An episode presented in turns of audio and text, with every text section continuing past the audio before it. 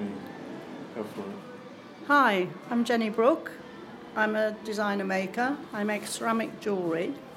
Um, I start with um, earthenware clay, which is high fired to eleven eighty centigrade, degrees centigrade or thereabouts, um, which is called a biscuit firing. That's after fashioning the beads, obviously, in um, raw clay and putting holes through them.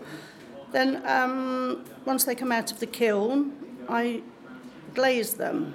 And to do that, I need to stick them on sort of lollipop sticks, really, wooden skewers. Right. Um, and so it's like painting a lollipop, really. And then I let those dry. Some some glazes take three coats, some take up to six, really, some of the glazes I use. And then they go back in the kiln. And to do that, I need to string them up as if they're on little washing lines. I've just developed my own technique of doing this. Oh. Because if they touch each other, they all meld together. Because um, it's molten when it goes, when you know, it's a certain temperature, it all yeah. melts. And how long have you been been making the jewellery? I've been doing it for about um, ten years on and off. Started as a little hobby, as these things do quite often, and then um, I wore the jewellery myself. And then people kept asking me where I got it, and came and said, "Oh, could you make me something?" Or I've got a friend's birthday, or you know. And gradually, I started selling bits and bobs, and then.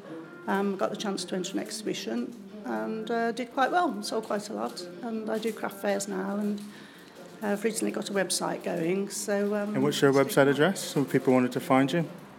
Uh, my website address is w w w dot rock on, that's R O K K O N N dot com, and it's rock on because they are like little rocks. I like it, rock on, like, yeah. And I needed um, another way of spelling it right, because if you put rock on into Google, you get all sorts of things if it's spelled correctly. So, yeah. Rock on. And my husband um, came up with that name, who sadly died. He's, he was a musician, and um, he came up with the rock on. So it's a bit of a legacy for him as well.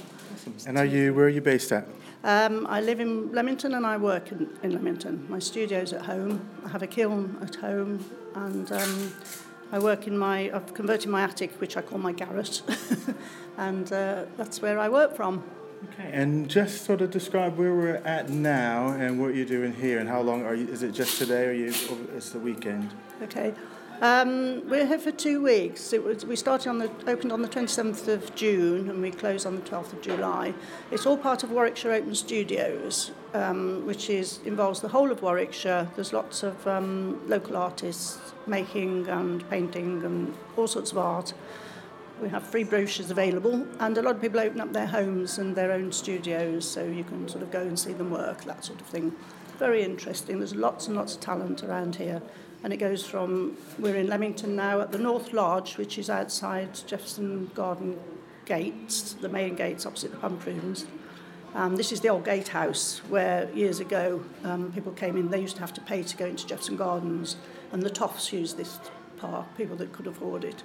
And other people had to go somewhere else because they right. couldn't afford it, and that's how it was. And this is the gatehouse. And it's a lovely little building, yeah. It's a shame more people don't see it. It's closed up a lot of the time, used for storage. But right. I'm trying to persuade the council to use it as um, an art space generally, moving arts, art exhibitions, that sort of thing. But um, uh, we'll see what happens. Yeah. But it would be nice to have it generally open, because everybody's, a lot of people are coming in just to see the building and say, isn't it lovely? Yeah. So, awesome. Well, thank you for that. And I see we've got some more folks coming in that are interested in your jewellery, so I shall let you go. Thank you very much. Thank you.